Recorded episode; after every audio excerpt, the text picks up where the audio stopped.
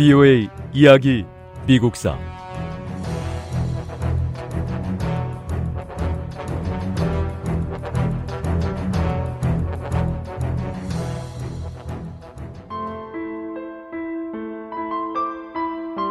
로버트 리 장군의 얼굴에는 고통과 슬픔이 가득했고 눈에는 눈물이 맺혀 있었습니다. 제군들은 이제 각자 고향으로 돌아간다. 신의 가호가 여러분과 함께 하기를 빈다. 안녕히 가세요, 장군님. 나의 영웅이신 로버트 리 장군님. 남부군의 항복 소식이 전해지자 북부군 진영은 축제 분위기에 휩싸였습니다. 그랜트 장군은 에브라햄 링컨 대통령과 스탠튼 국방장관에게 로버트 리 장군이 항복한 사실을 담은 내용의 전문을 보냈습니다.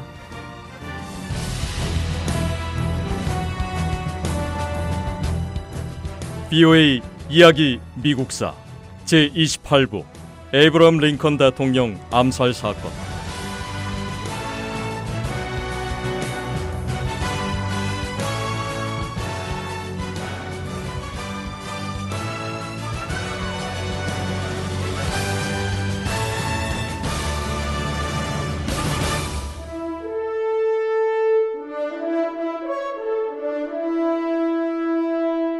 로버트 리 장군이 항복한 지 이틀이 지난 1865년 4월 11일 에브러햄 링컨 대통령은 대국민 연설을 했습니다.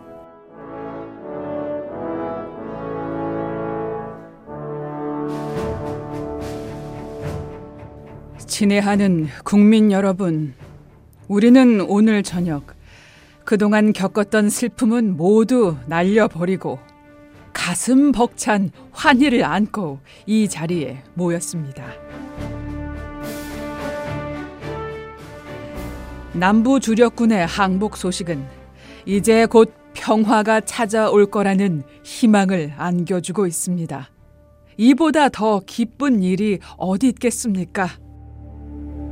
이 승리로 우리는 이제 국가 재건이라는 문제에 한 걸음 더 다가서게 됐습니다.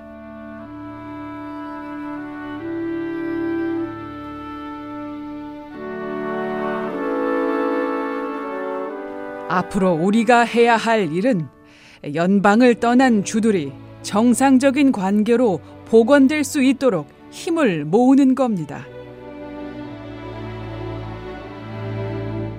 이제 우리는 남부 주들이 연방에서 이탈했느냐 안 했느냐에 대해 법적인 문제와 절차를 따지기보다는 어떻게 하면 관계를 정상화시킬 수 있을지에 대해 마음을 모으고 의견을 같이 해야 합니다.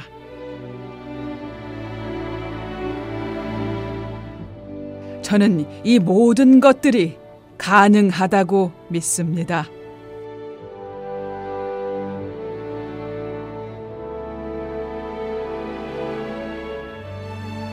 대통령의 연설이 끝나자 환호와 함께 박수갈채가 쏟아졌습니다. 에이브러햄 링컨 대통령은 전쟁이 끝난 다음 맞이하게 될 어려운 시기에 국민들의 고통이 최대한 줄어들기를 바랐고 재건에 대한 구상을 놓고 강요들과 논의를 계속했습니다.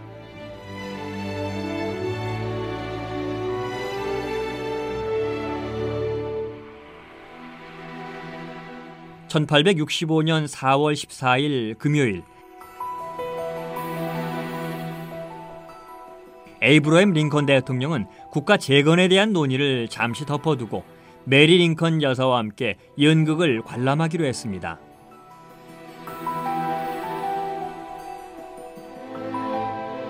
백악관에서 그리 멀지 않은 포드 극장에서는 우리의 미국 사촌이라는 제목의 연극이 인기리에 공연되고 있었습니다. 링컨 대통령은 장교 한 명의 수행을 받으며 포드 극장으로 향했습니다.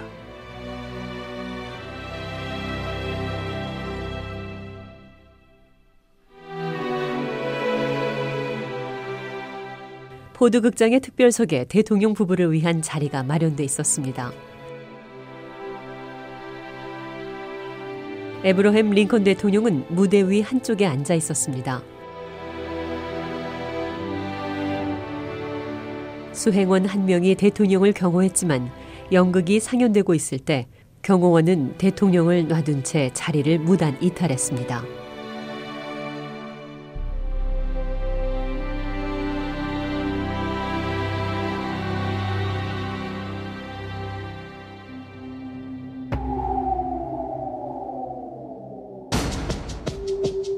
에이브러햄 링컨 대통령이 연극 관람에 열중하고 있을 때 한 남자가 대통령석 문으로 들어왔습니다.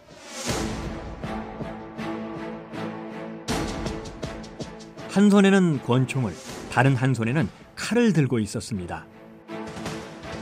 숨죽이며 대통령석으로 들어선 다음 천천히 권총을 들어 대통령 머리 뒤쪽을 겨누고 총을 발사했습니다.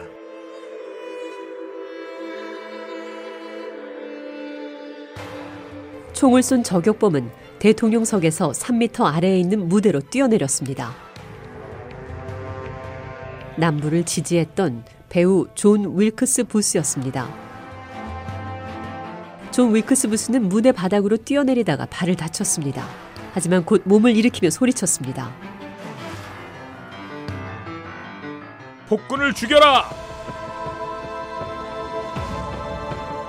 링컨 대통령을 쏜 범인은 다친 발을 끌며 가까스로 몸을 추스렸고요.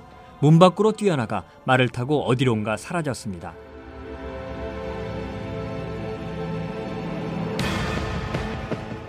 저격이 너무 순식간에 벌어졌기 때문에 포드 극장을 메우고 있던 관객들은 무슨 일이 일어났는지조차 몰랐습니다.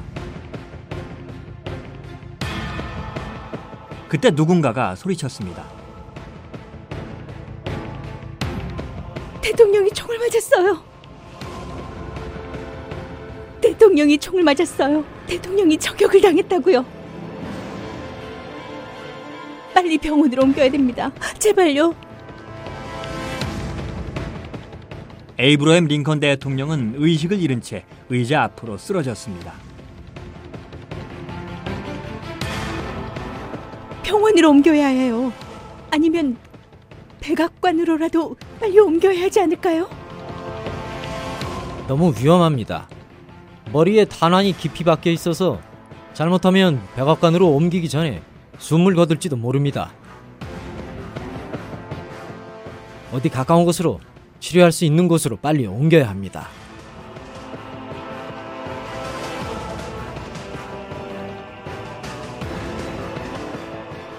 링컨 대통령은 우선 포드 극장 길 건너편에 있는 어떤 집으로 옮겨졌습니다.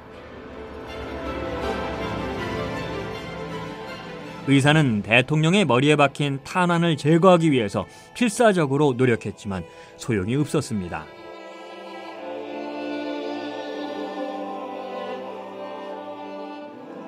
죽음을 기다리는 것 외에는 더 이상 아무것도 해볼 수가 없었습니다.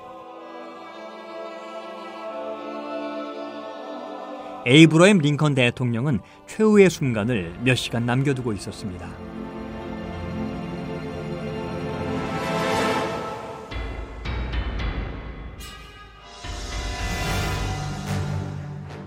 이건 선전포고라고요. 남부군이 선전포고를 한 게 분명합니다.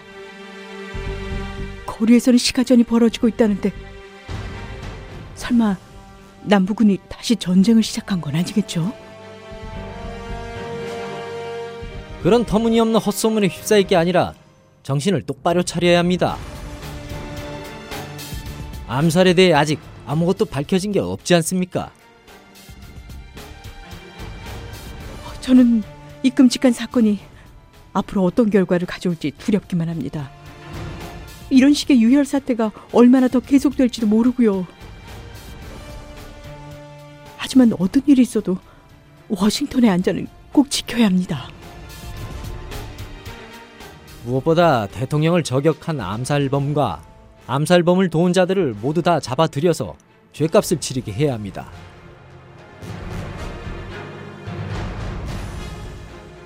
(1865년 4월 15일) 오전 에브러햄 링컨 대통령은 결국 숨을 거두었습니다.